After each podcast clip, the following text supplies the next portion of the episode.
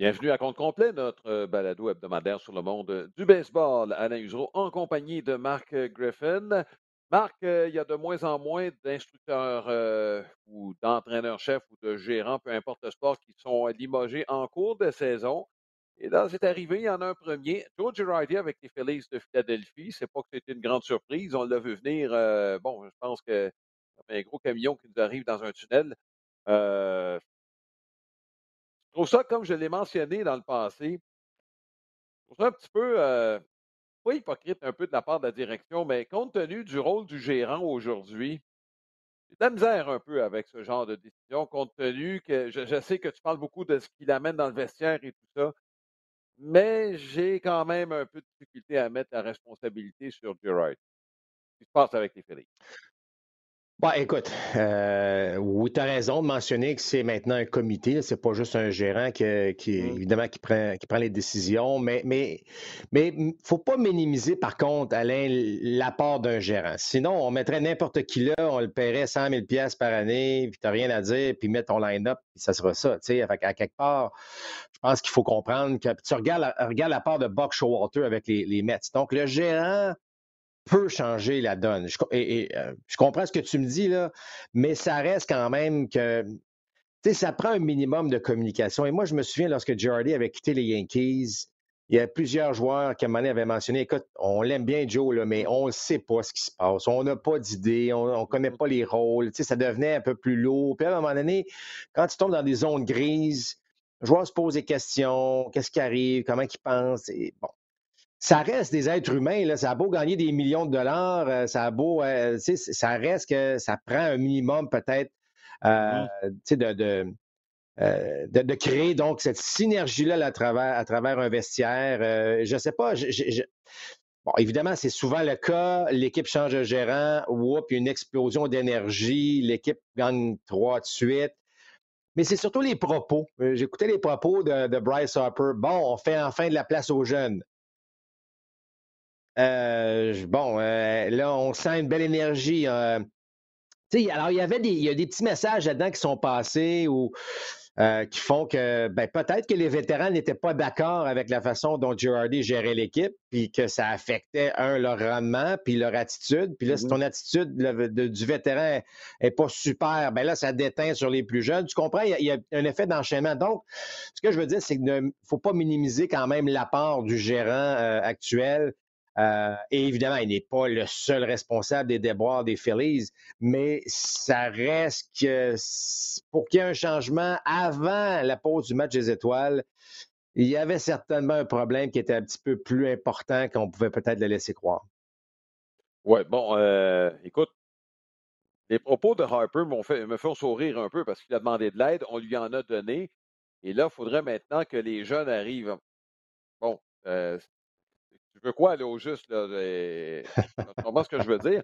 Et dans le cas de Harper, il faut prendre une décision à un moment donné. Là, on vient d'en gagner trois de suite. Mais euh, bon, euh, c'est sûr que si tu décides, parce qu'il va se faire opérer à un moment donné, puis à partir du moment où il se fait opérer, tu perds pour un an. La décision se prend quand? Moi, c'est une patate chaude dans les mains de l'organisation. À moins que tu décides que Harper soit frappeur de choix jusqu'à la fin de sa carrière, là, mais euh, ben, en fait, on, va faire attention, Alain. Tu le perds un an comme voltigeur, mais tu ne le perdras pas un an comme frappeur. Euh, moi, je pense que tu peux revenir plutôt l'opération de type Tommy John comme frappeur. Puis là, je n'ai pas de données précises, mais je pense mm-hmm. qu'on peut calculer qu'il y a peut-être.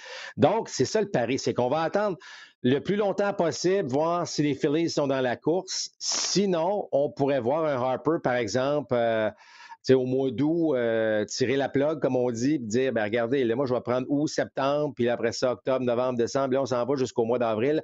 On a peut-être à ce moment-là, manqué le, un minimum de temps comme frappeur euh, dans, le rôle offensif. Euh, j'espère qu'une stratégie comme ça qui est derrière, parce que l'opération est inévitable. S'il veut jouer mm-hmm. en défense, s'il veut lancer, il aura besoin de se faire opérer à ce niveau-là oui, c'est une patate chaude, mais je pense qu'on peut la calculer là, dans le sens que là, si on est dans la course, puis on revient, puis on a les séries, ben là, on va courir le risque de dire, ben écoute, là, mm-hmm. on va le perdre pour peut-être le début de saison complet l'année prochaine. Oui. Euh, quand euh, Harper fait référence aux jeunes, là, bon, il y a Alec Baum, on peut penser à Bryson Stott qui a joué le héros dimanche. On peut penser à Mickey Moniak qu'on vient de rappeler. Euh, si Moniak, on le rappelle, faut qu'il joue, Marc. là, il faut que les Phillies, à un moment donné, justifient le fait qu'il était le tout premier choix de son année de repêchage. Oui, effectivement. Et, écoute, ça va être intéressant quand même de regarder parce que là, on n'a pas remplacé George Girardi par quelqu'un de l'externe. On a gardé tout ça à mm-hmm. l'interne, donc les gens connaissent euh, ce qui se passe dans l'organisation. Euh, c'est pas des rôles faciles à jouer là, pour l'instant, mais euh, on va voir. Le gars, il y, a une belle énergie. Tu en gagnes trois de suite, surtout la dernière dimanche de façon spectaculaire. On revient de l'arrière. Grand Chelem en huitième, circuit de trois points en neuvième. Là, euh, c'est le genre de victoire, par contre, qui donne un élan à une équipe. Je ne dis pas que bon, ça prend, du talent, il faut, faut retirer des gars, il faut attraper la balle, surtout là, du côté des Phillies, mais c'est le genre de, match, ou en tout cas le genre de série qui peut vraiment euh, redonner une belle énergie, une belle confiance à l'équipe. On verra ce que ça va donner. Mais euh, c'est bon, ça reste que ce sont les mêmes joueurs qui sont là, outre évidemment quelques jeunes qui viennent s'ajouter, mais on n'a pas, euh, on n'a pas remplacé tout ce bon monde. Il va falloir que les joueurs se regardent dans le miroir aussi. Et ça peut être le cas lorsqu'un changement de gérant comme ça. je suis sûr qu'il y a des joueurs qui l'apprécient, Joe Girardi. On, le prend personnel. On sait qu'on est la cause. quand je dis on, les joueurs sont la cause du départ d'un gars comme ça. donc, oui, c'est peut-être des fois le petit coup de pied dans le derrière que ça prenait pour que cette équipe-là donne un, meilleur rendement. Bon, euh, écoute, on a, gagné nos derniers matchs. C'était contre les Angels. Euh, on va aller de ce côté-là. Euh, et tu as même soulevé en fin de semaine la possibilité que son poste soit à danger à Joe Madden des Angels. Ben, écoute, Alain, là, c'est 11 de suite. Et là, tes deux joueurs étoiles ne fonctionnent pas. Mike Trout, avant la séquence, frappait 328. Il y avait un PP au-dessus de 1100. Euh, on tombe à 274. Là. il y a quand même pas mal de présence au bâton. Là. Donc, de tomber de 3,28 à 2,74 en 11 matchs. Tu pas frappé beaucoup de coups sûrs depuis ce temps-là. Le MPP est encore à 950 quelques. Là, tu vas me dire, bon, mais ça reste que c'est un des premiers longs passages à vide de la carrière de Mike Trout. Euh, Otani ne va pas si bien que ça. Euh, coupe de gars qui tombent sur la liste des blessés. On avait une superbe équipe avant Rappelle-toi la, série de quatre matchs contre les Blue Jays de Toronto. C'est là que la séquence est amorcée, la mauvaise, celle des Angels. Euh, on est en bas de 500, Alain. Les Red Sox de Boston ont rattrapé les Angels, imagine-toi, les Red Sox qui jouent maintenant pour 500. Donc, ça donne une idée à quel point on est dans le trouble.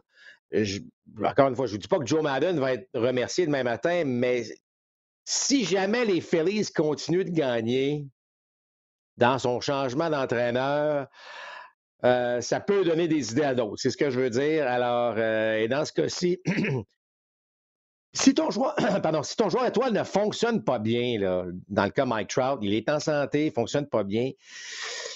On va peut-être cogner à la porte de Trout dire qu'est-ce qui va pas, qu'est-ce qu'il fait? Bon, est-ce qu'il y a un conflit entre Mike Trout et Madden? Je ne crois pas. Je ne pense pas que Mike Trout est ce type de joueur-là. Mais ce que je veux dire, c'est que à un moment donné, on ne pourra pas laisser traîner ça trop longtemps, là, cette, mauvaise séquence. Et, comme je l'ai mentionné, si les Phillies continuent de bien faire après le congédiement, ben, ça, peut, euh, ça peut donner la possibilité de voir qu'une autre organisation peut agir de la sorte.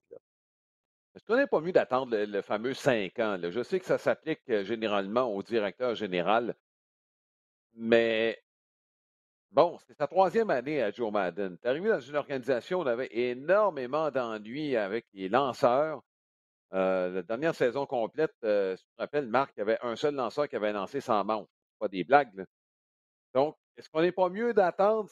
Bon, euh, je sais que tu as mentionné, toi, que les Angels ne peuvent pas attendre. Mike Trott est rendu au début trentaine. Mais je trouve ça prématuré, moi, un peu, si je pense à long terme. Ben, moi, Alain, euh, tu peux pas penser. Je m'excuse, là. Otani a 27 ans, OK, mais Trout, euh, début trentaine, euh, tu peux pas avoir un, pas attendre encore deux, trois ans. Là. écoute, tu as le meilleur joueur au monde actuellement qui est là, qui joue pour toi. On l'a entouré un peu, les, les, les, les, les, marches de ce monde. Walsh est là. Bon, il y a je veux dire, c'est pas une mauvaise équipe de balle. là, la chaîne a débarqué solide en ce moment. Euh, tu sais, Randon, euh, je sais qu'il n'a pas été très bon, a été blessé souvent, mais ça reste qu'il il est encore là. Il est encore là pour combien de temps? Combien de temps qu'il peut te donner un certain rendement? Donc, je trouve pas qu'on a une équipe qui est bâtie pour attendre encore deux, trois ans. Euh, c'est une équipe qui doit gagner cette année, l'année prochaine, profiter de ça, profiter de Mike Trout de année encore.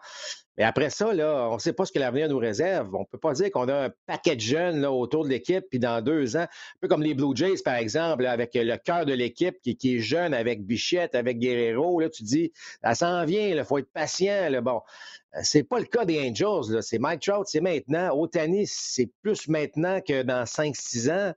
Euh, moi, là, c'est J'étais parti des Angels, je voudrais des résultats maintenant. Et le début de saison me laissait croire qu'il y avait un bel espoir à ce niveau-là aussi. Donc, euh, je trouve que ça serait un jeu dangereux de dire ah, on va attendre encore deux ans puis espérer que. En tout cas, c'est mon opinion personnelle. Oui.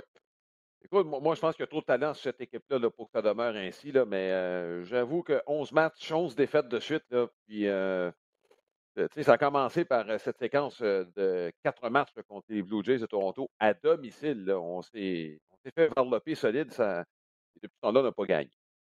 Marc, il y a certains joueurs qui, bon, soit qui demandent d'être échangés ou qui changent d'équipe. Ça arrive toujours quand il y a des, je dirais, des, changements dans la façon de jouer. On a parlé de l'attaque qui est en baisse. Et à chaque fois qu'il y a un changement assez drastique d'une année à l'autre, ça arrive. Bon. Puis euh, je veux parler de bon, euh, Ryan Baraki des Blue Jays de Toronto, qui lui a été laissé de côté. Une opinion bien personnelle. J'ai toujours aimé la fluidité qu'a démontré euh, Baraki. Un bel élan, je trouve qu'il a un bon bras. On l'a échappé, celui-là. Bon, je ne sais pas comment évaluer son départ. Écoute, c'est pas quelqu'un qui a eu de grandes responsabilités. On a voulu bon, en faire un releveur spécialiste de gauche à un moment donné. Ça n'a pas fonctionné. Tim Maison a pris sa place, pas compliqué. Mais là, il s'en va avec Seattle. Euh, je ne suis pas surpris, moi, qu'il y ait une équipe qui a décidé de donner quand même quelqu'un qui a été choisi en quatrième ronde au repêchage pour l'obtenir. Euh, visiblement, n'est pas le seul à voir qu'il y avait quelque chose d'intéressant avec Brocky. C'est quoi ton évaluation de son passage à Toronto et de la façon dont les Blue Jays ont décidé bon, de fermer les livres dans son cas?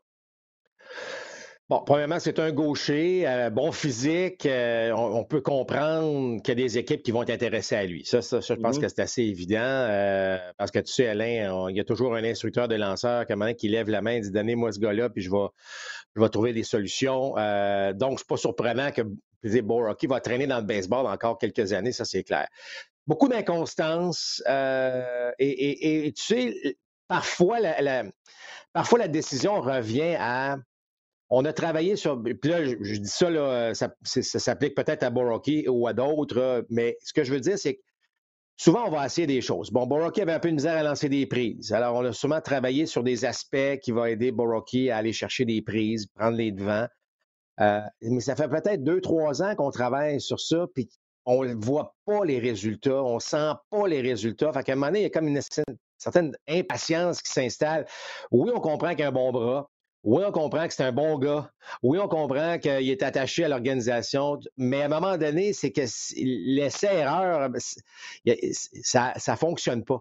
Euh, et, je suis convaincu que Pete Walker a essayé des choses, d'autres ont essayé des affaires. Probablement qu'on répétait, quand tu commences à répéter les mêmes affaires après deux ou trois ans, euh, comme je te dis, il y a une espèce d'impatience qui s'installe. Puis là, on s'est dit, ben, il faut prendre une décision. Ils prennent place euh, sur la liste des 40 joueurs, euh, quels sont les autres gauchers dans l'organisation. Ce n'est pas une décision qui est prise à la légère. On a analysé tous les, aspects de tout ça, puis on a décidé de laisser aller. Est-ce que c'est une science exacte? Est-ce que les équipes en ont déjà échappé plusieurs? Bien, absolument. Mais euh, dans ce cas-ci, je pense qu'on a essayé bien des aspects pour corriger le fait bon, de lancer peut-être plus de prises. Puis là, ben, je pense qu'on a senti qu'à un moment donné, on avait fait le tour et qu'on ne sent pas que chez l'organisation des Jays, on était capable de faire quoi que ce soit avec ça. Je ne vois pas d'autres raisons derrière, Alain, mm-hmm. d'une décision de la sorte. On est passé à d'autres choses. Écoute, c'est un choix de 2012. Donc, euh, issu des écoles secondaires. C'était sa onzième année dans l'organisation, âgé de 28 ans. Euh, autrement dit, il était temps d'avoir des résultats. Les résultats n'ont pas été là dans une équipe qui est compétitive. Si les, Blue Jays étaient à un an ou deux, euh, peut-être tu dis, bon, on va le garder, mais là, euh, on a besoin de rendement. On a besoin de gagner mm. maintenant chez les Jays. On joue dans une section qui n'est pas facile. Je répète, là, il prend une place sur la liste des 40. À un moment donné, tu allais le perdre, euh, peut-être d'une manière quelconque. Alors, euh, compte tenu du fait que ça fait justement 11 ans qu'il est dans le baseball professionnel. Alors là, on a, on a reçu euh, quelque chose en retour, un jeune prospect. Bon, il est encore dans le A, mais ça reste que les Blue Jays vont pouvoir bâtir sur quelque chose d'autre. Euh, écoute, ce qui est intéressant, Alain, c'est qu'on lui souhaite le meilleur. C'est pas un départ en disant, écoute, là, c'est terminé, puis mm. bonsoir, dans le sens que, tu sais, il y a eu tellement de respect entre lui et l'organisation qu'on on, lui souhaite le meilleur. On souhaite qu'évidemment qu'il puisse euh, rebondir euh, avec les Mariners. Oui. Euh, il y a deux joueurs, j'aimerais qu'on parle rapidement. Miguel Andouar a demandé d'être échangé. c'est pas le premier. il y a bon, Willie Calhoun qui a fait la même chose avec les Rangers du Texas. Dans le cas de Calhoun, il va savoir s'il y a une demande pour lui. Il vient d'être retiré de la liste des 40. Dans le cas de Miguel Andouar, visiblement, on lui préfère Marwin Gonzalez. Euh, Andouar, on le fait jouer au troisième but comme voltigeur. C'est un peu le rôle de Gonzalez euh, avec les Yankees, même si Gonzalez ne frappe peut-être pas autant que Andouar. On préfère. Il est meilleur en défense. Pas compliqué, là. Andouar ne sera jamais un gandor en défense. Donc, c'est ce qu'on a privilégié chez les Yankees de New York. Il peut y avoir une demande pour un gars comme Andouar Ouais, je regardais la formation des, Tigers euh, dans le match justement entre les Yankees et les Tigers. Je me dis, lui-même doit se dire, je pourrais jouer ailleurs. Euh, moi, moi, ce qui me, je dirais pas qu'il me dérange, mais les Yankees gagnent. C'est la meilleure équipe du baseball actuellement. Je sais qu'individuellement, Andoir, ça fait pas son affaire, mais c'est un jeu dangereux de demander une transaction au moment où ton équipe est, la meilleure du baseball actuellement. Tu comprends? C'est que, en fait, tu vas me dire, il n'y a pas de bon moment pour demander une transaction. J'aurais souhaité mm-hmm. que ça reste entre l'agent et l'organisation de dire, écoute, regarde, je sais que l'équipe va bien, mais là, mon joueur est malheureux. On est bon. Moi, le fait que ça sorte public, là, je suis un peu mal à l'aise vis-à-vis d'Andouar. Euh, bon, puis en plus, ça enlève ça enlève peut-être aussi euh, aux Yankees hmm, une certaine marge de manœuvre. Tout le monde sait sur la planète qu'Andoir mm. veut être échangé, donc on n'offre pas, on n'offre pas grand-chose dans son cas. Puis tu ne veux pas garder un joueur dans ta formation qui ne veut pas jouer pour toi. Euh, ça dérange. Ça, ça dérange, c'est clair. Moi, lorsque je vois Andoir au bâton avec les Yankees, je me dis non, ça ne marche pas, là, ça marche plus, il faut faire, tu sais. Alors, euh, bon, moi, c'est le genre de choses que j'aurais souhaité pour lui, que ça reste à l'interne, pour les Yankees aussi. C'est sorti. Je pense pas qu'il va en sortir gagnant dans le sens que il va se faire échanger, puis là, ben, chaque fois qu'il va venir jouer à New York, il va se faire ruer, puis bon, ça va être, ça va être la suite des choses pour lui, là. Mais je pense qu'il peut jouer dans le baseball majeur avec une autre équipe, absolument. Il peut y avoir une demande pour lui. Euh, un, ça a toujours été un bon frappeur. Euh, va être intéressant de voir ce qui va se passer au cours de la prochaine semaine, parce qu'on ne laissera pas se traîner, selon moi, chez les Yankees. Oui, mais c'est difficile de le blâmer, Marc. Euh, en 2018, sa seule année complète, c'est lui qui avait hérité du poste de, troisième but. Il avait quand même frappé 27 coups de circuit, 92 points produits. C'est pas un gars qui recevait beaucoup de buts sur balle, mais c'est pas un gars qui se faisait retirer sur des prises en bas de 100. 97 euh, retirés sur des prises pour être exact. Donc, euh, comme je le mentionne, son gant n'était pas extraordinaire, mais il a fait ça à l'âge de 23 ans. Puis là, on se retrouve à 27 ans, donc il devrait être ses meilleures années. Et il n'en reste pas beaucoup, là. On le sait, c'est 25-29, donc il lui reste quoi, 3-4 bonnes années. Il ne peut pas dépasser au niveau 3A. C'est difficile de blâmer Miguel Andouar. Non, non, je ne le blâme pas, là. Euh, je, fais juste, je suis juste mal à l'aise que tout ça soit sorti publiquement. Euh, je ne le blâme pas. Je comprends que tu veux toujours améliorer ton, propre sort. Mm-hmm. Mais tu comprends, dans le contexte actuel, j'aurais aimé ça que ça reste à l'interne. Euh, bon, c'est sorti, mais je pense qu'il peut aider. Ben, je, pense, je suis convaincu qu'il peut aider une équipe. Mais tu sais, les blessures, les saisons COVID, tout ça a fait en sorte que, oups, on n'a pas eu cette constance-là depuis cette très, très belle saison de 27 coups de circuit. Euh, mais je suis convaincu qu'il va y avoir une demande. Je ne suis pas convaincu que les, Yankees vont avoir toute la valeur euh, pour lui, mais euh, bon, on verra ce que ça va mm. donner. c'est quand même un pari de. Tu sais, j'approuve que Gonzalez est un meilleur joueur défensivement, mais on, s'entend qu'à l'attaque, le Gonzalez, c'est beaucoup plus difficile. Mais on prend le pari chez les Yankees, qu'on en a assez suffisamment des frappeurs qui produisent mmh. actuellement. Euh, écoute, c'est, on pourrait presque, je pense, mettre les mêmes propos dans le cas de Willie Calhoun, euh, qui a demandé à être échangé par les Rangers du Texas. Euh, on ne l'a pas fait. Et là, non seulement on ne l'a pas fait, mais après l'avoir envoyé dans les ligues mineures, euh, quoi, dix jours après, il est retiré des 40 joueurs. C'en est un autre en 2019, 21 coups de circuit.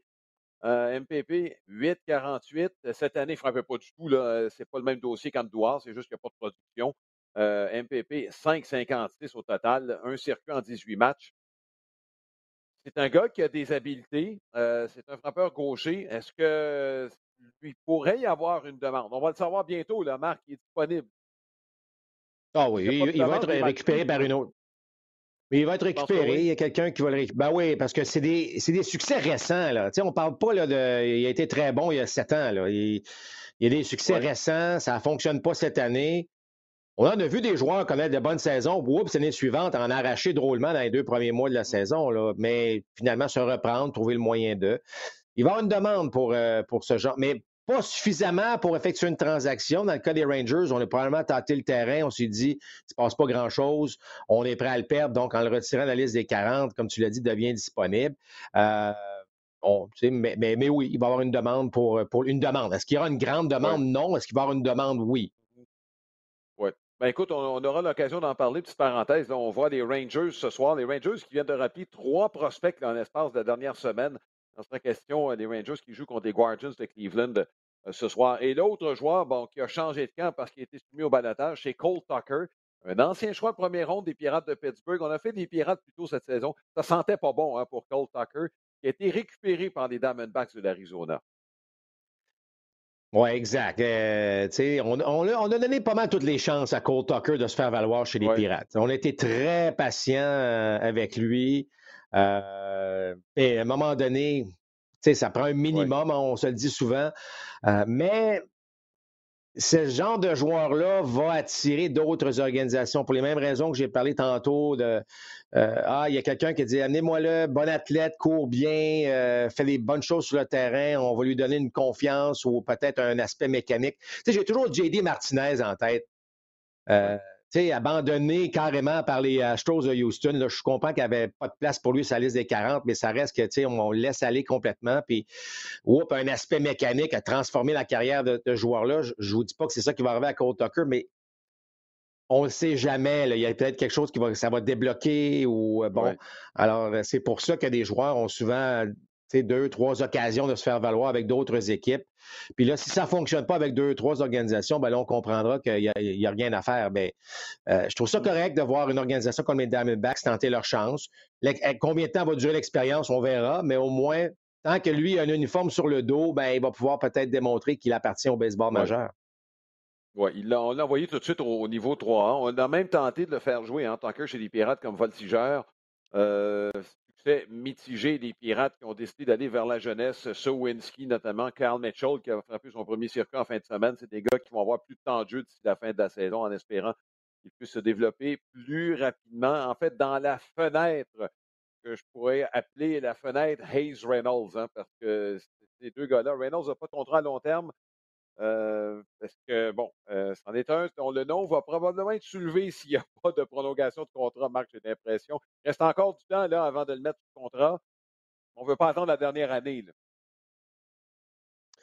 Non, et là, compte tenu qu'il y a plus d'équipes en série, euh, il va y avoir une demande éventuellement si, c'est le cas. Alors, il va falloir. ça va être différent cette année. la, date limite des transactions avec toutes ces équipes, selon moi, qui vont jouer 500 à la date limite, ont quand même encore des possibilités de faire les séries. Est-ce qu'on va être agressif? Est-ce qu'on va être plus passif? Euh, les équipes qui vont avoir des joueurs à vendre, entre guillemets, là, ça pourrait devenir intéressant pour, euh, pour ces équipes-là. Parce qu'on c'est sûr qu'il y a plus d'équipes en série, Alain, mais la fenêtre d'entrée en série, parfois, pour les organisations, elle, est maintenant. Donc, ça se peut parfois qu'on en donne un petit peu plus pour aller chercher de l'aide. Oui. Écoute, on, va s'arrêter sur le plan technique un petit peu, Marc. Euh, et je veux te parler d'un joueur en particulier, euh, Araez, Luis avec euh, les euh, Twins du Minnesota. Il est parmi les meneurs pour la moyenne au bâton. Très bonne moyenne de présence sur les buts. mais une technique au bâton, bon, on l'a comparé aux Altuve, mais ce n'est pas du tout le même genre de frappeur. Et on l'a même vu à l'occasion Écoute, il y a d'une technique qu'on revoit en softball chez les filles. Pas compliqué, là, avec les pieds qui bougent et en voulant vraiment comme placer la balle au champ opposé. Quelque chose qu'on ne voit à peu près pas dans le baseball moderne. On le voyait il y a 100 ans. Euh, ceux qui ont vu des images de Ty Cobb, là, Ty Cobb qui a les mains écartées sur le bâton, pas agit de la sorte, mais c'est quand même, il bouge ses pieds pour placer la balle dans le contexte où on a des défenses qui, euh, bon, euh, qui euh, s'adaptent aux tendances des frappeurs, là, Marc, sur le plan technique, tu enseignes l'art de frapper. Est-ce que ça peut entrer dans ta façon de faire? Est-ce que tu peux expliquer un peu si c'est une tendance qu'on pourrait voir sur des joueurs qui n'ont pas nécessairement beaucoup de puissance? Ben, personnellement, je ne pense pas. Euh, c'est un joueur parmi les combien, bon, combien de joueurs, combien de frappeurs dans le baseball majeur ou je veux dire, c'est un joueur qui fait ça. On le voit parfois euh, être très loin dans le rectangle et, là, au moment où le lanceur effectue son tir, il s'avance. Euh, tu sais, bon, la comparaison peut-être pas la meilleure, mais bon, Johnny Cueto lorsqu'il lance. Mm-hmm. Johnny Cueto lorsqu'il lance joue avec euh, la synchronisation des frappeurs. Joue avec, et on ne veut pas que les frappeurs soient confortables. Alors, il est hésitant dans ses mouvements. Bon, on ne veut pas tomber dans, euh, pour que le frappeur soit parfaitement synchronisé avec l'élan du lanceur. Je ne vous dis pas que c'est la même chose. Ce que je veux dire, c'est que ça peut déranger un peu la défense, ça peut même déranger un petit peu le lanceur. Euh, le but est-il vraiment euh, de frapper la balle, euh, par exemple, au champ opposé, lorsqu'il n'y a pas personne là de, mm-hmm. ce côté-là. Ça, ça devient extrêmement difficile. Il ne faut pas oublier une chose, Alain, c'est que la balle, c'est pas comme au golf. Au golf, la balle, elle ne bouge pas. Euh, c'est pas facile de frapper une balle de golf, mais elle ne bouge pas. La balle de baseball, elle bouge. une balle qui s'en vient vers toi. Fait que tu t'imagines-tu, comme frappeur, ta tête, ta vision, là, c'est d'avancer sur la balle. Donc, imagine-toi, tu avances sur la balle vers un objet qui s'en vient vers toi la coordination et la synchronisation, eh, écoute, il faut que ça soit parfait pour faire un contact, tu comprends? Il démontre une coordination meilleure exceptionnelle en faisant ça. Euh, il est capable de se débrouiller à le faire. je regarde dans son élan, c'est un élan qui est très, très court à la balle, donc ça lui permet justement d'agir de la sorte. Mais je ne pense pas que ça devienne une tendance. Euh, mm-hmm. La tendance, quand même, tu sais, Alain, on a toujours dit, la puissance, ça part du sol vers le haut, mais la puissance, ça vient aussi en termes de stabilité. Donc, tes jambes sont stables pour garder la tête le plus stable possible. Ça, ça va t'aider à éventuellement, selon moi, frapper un petit peu plus au champ opposé, le cas échéant, s'il y a des défenses adaptées contre toi. Beaucoup plus que de foncer un peu à la softball, si vous voulez, là, ou à la balle donnée, là, de, foncer un mm-hmm. peu ou de bouger nos pieds en fonction de frapper une balle soit un endroit ou de déranger un peu les joueurs en défense. Donc, c'est un style qui, qui, est propre à lui. Euh, j'ai pas vu personne tenter de limiter encore euh, parce que c'est le taux de difficulté est énorme. C'est déjà assez difficile de même de frapper une balle de baseball. Euh, lui, ben écoute, ça fonctionne. C'est probablement quelque chose qu'il fait depuis longtemps. Mais euh, bravo, parce que tu l'as dit, sa moyenne de présence sur les buts est exceptionnelle, fait du très bon travail. Les mm-hmm. Twins sont une très belle surprise, en fait, en général. Mais euh, je ne pense pas qu'on va, on va s'accrocher à ça là, euh, chez les autres frappeurs du baseball. Oui. parlant des Twins en fin de semaine, deux victoires sur trois contre les Blue Jays à Toronto. Série peut-être un peu décevante compte tenu que les Twins avaient quatre joueurs en moins en raison de leur statut vaccinal. Genre de série, à mes yeux, qui donc, les Blue Jays ont encore du travail à faire. Oui, ben, j'ai pas haï le fait qu'on est revenu dans le match hier. Euh, on était même mmh. euh, en neuvième manche. Là, on avait la possibilité d'avoir le point gazateur était sur les sentiers. Mais, mais dans le cas des Jays, euh, y a, on a, bon, l'attaque s'est réveillée. On l'a vu, il y a des points qui se marquent. Ça, ça devient de plus en plus intéressant. Là, ce sont les lanceurs qui ont un petit peu plus de difficultés. Bon, j'ai bien aimé le départ de Berrios parce qu'il était temps, là, il manque, manque un peu de constance. Mm-hmm. Euh, dans le cas de Gassman, euh, le mot se passe là. Euh, élancez-vous plus sur une balle front. C'est aussi simple que ça. Les équipes attendent la balle rapide de Gossman, qui n'est pas une mauvaise. Sauf qu'à quelque part, il ne peut pas juste vivre avec sa balle rapide. Ça a été assez flagrant face aux Twins. Euh, on ne s'élançait pas sur la balle fronde, on la saisissait un peu plus tôt. Euh, donc, on s'est donné des meilleures chances. Bon, la défense des, Blue Jays n'a pas été très bonne dans le dernier match, ce, qui a, ouvert la porte. Là, tu vas me dire que le soleil, a bon, son mot à dire dans tout ça, mais ça reste que là, ce sera à Gossman de trouver une solution. Là. Est-ce qu'on lance un petit peu plus de balles fronde dans la zone des prises? Quitte à se croiser les doigts qu'on ne s'élance pas sur ce tir-là, ou il va, va falloir que Gossman s'ajuste. Ça fait deux, trois départs qu'on le sent. Il y a plus de lancers à travers les cinq, six premières manches parce qu'on commence à regarder passer beaucoup plus euh, de cette balle fronde-là, mais ça a été flagrant face aux Twins du Minnesota. Donc, là, ça sera à Gossman d'analyser ça et de dire, OK, euh, mm-hmm. avec ses receveurs, de trouver une solution, comment on, on pallie à ça pour que parce que si Gossman n'a pas d'élan dans le vide sur euh, sa balle fronde, il devient un lanceur pas mal plus ordinaire. Euh, alors, c'est là qu'il va falloir euh, trouver des solutions. Par contre, du côté des Jays, on entre dans une partie du calendrier, je n'aime pas ça dire ça, mais plus facile. on s'en va jouer mm-hmm. contre les. tu regardes le calendrier des Jays dans les dernières semaines, on n'a pas affronté une tonne d'équipes qui jouent en bas de 500. Ce que je veux dire, c'est qu'il y a un calendrier qui va. Il euh, faut que tu battes les Royals de Kansas City. Une prochaine série, c'est contre les Royals. Mais ce que je veux dire, c'est que là, on rentre dans une partie du calendrier où peut-être qu'on va être capable d'aller chercher une coupe de victoire ou, de, mm-hmm. ou remporter des séries additionnelles. Euh, ça, a été un, bout de calendrier pas évident là, pour, euh, pour, les, pour les Blue Jays. écoute, je m'adresse à Mark Griffin, le gars qui est dans le rectangle des frappeurs, face à Kevin Gossman. tu as déjà probablement affronté des balles frondes, quoique moins populaires à ce moment-là. Dans les années 80, tu fais avant, puis là, maintenant, on en retrouve de plus en plus. Est-ce que, parce que, bon, là, j'entends toutes sortes de choses. Ce que ce que tu racontes sur Gassman, là, effectivement, ça a été rapporté. Mais la fameuse balle fronde, et on le sait, c'est deux, les deux doigts qui sont écartés. On étouffe la balle de cette façon-là. Quand elle quitte la main, Marc, c'est un tir où on voit, entre guillemets, plus la balle blanche, parce que les, les, deux doigts ne sont pas collés. Est-ce qu'un peur.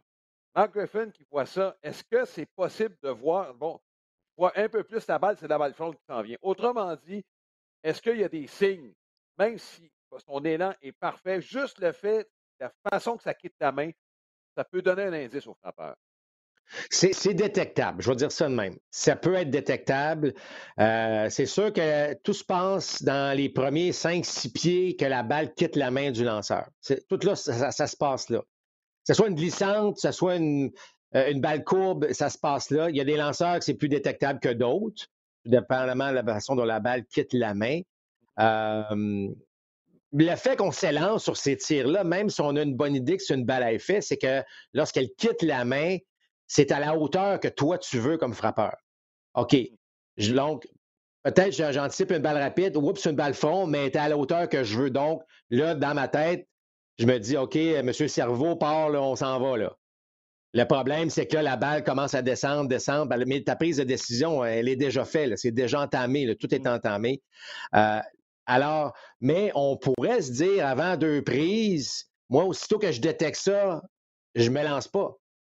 Euh, d'ailleurs, il y a eu une controverse dans le match, euh, dans un des matchs entre les Yankees et les, et, les, Tigers de Détroit, où c'était assez évident que les frappeurs des Yankees avaient détecté dans l'élan du lanceur euh, qu'on lançait des balles à effet.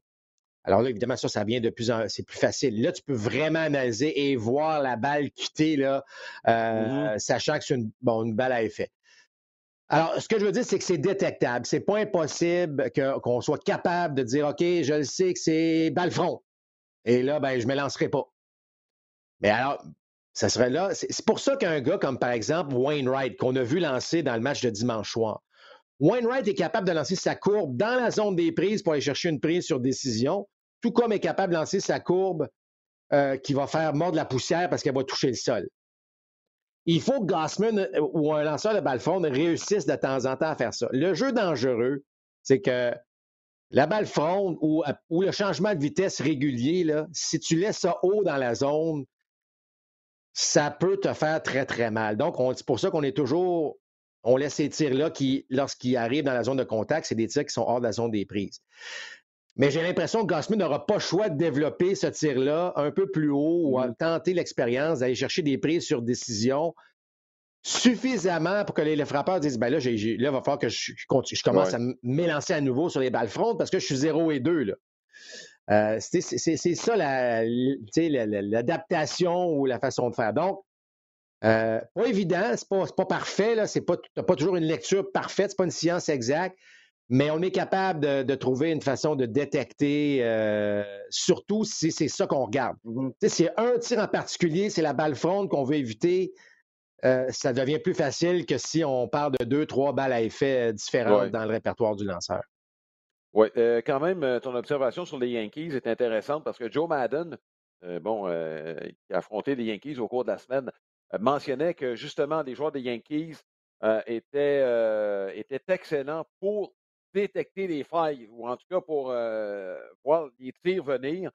bon, un des meilleurs pendant qu'il jouait, c'était Carlos Beltran, qui, bon, analyste au match justement des Yankees. Et Madden a précisé, je ne dis pas qu'il triche. Juste que pour anticiper, lancer et voir ce qui s'en vient, les Yankees sont très, très bons. Josh Donaldson est très bon à détecter ce genre de choses. Alors, autrement dit, le lanceur, ça peut être aussi banal que euh, le positionnement de sa tête. sais, elle peut, peut, baisser sa tête, ça peut euh, sur une balle rapide, puis soudainement, sur une balle à effet, la tête bien haute. Ça peut être, écoute, je me souviens, moi, Réal Cormier, euh, à l'époque, sortait son doigt du gant. Rappelez-vous, les lanceurs, bon, sortaient. Alors, lorsque le doigt pointait vers. C'était une balle rapide, puis lorsque le doigt était collé sur le gant, c'était une balle à effet. Mais il y a quelqu'un qui a vu ça, il y a un joueur qui a vu ça, il dit écoute, on va, puis là, ben, attends 5, 6, 7 lancés, puis à chaque fois que tu as le bon. Bon, alors là, tu partages ça avec tes coéquipiers. La première chose que tu sais, ben là, Réal, il s'est fait frapper, puis il dit Ben voyons, comment ça, je ne me suis pas fait frapper de l'année. Ben, il dit Ben Réal, c'était quasiment écrit dans ton front ce que tu lançais.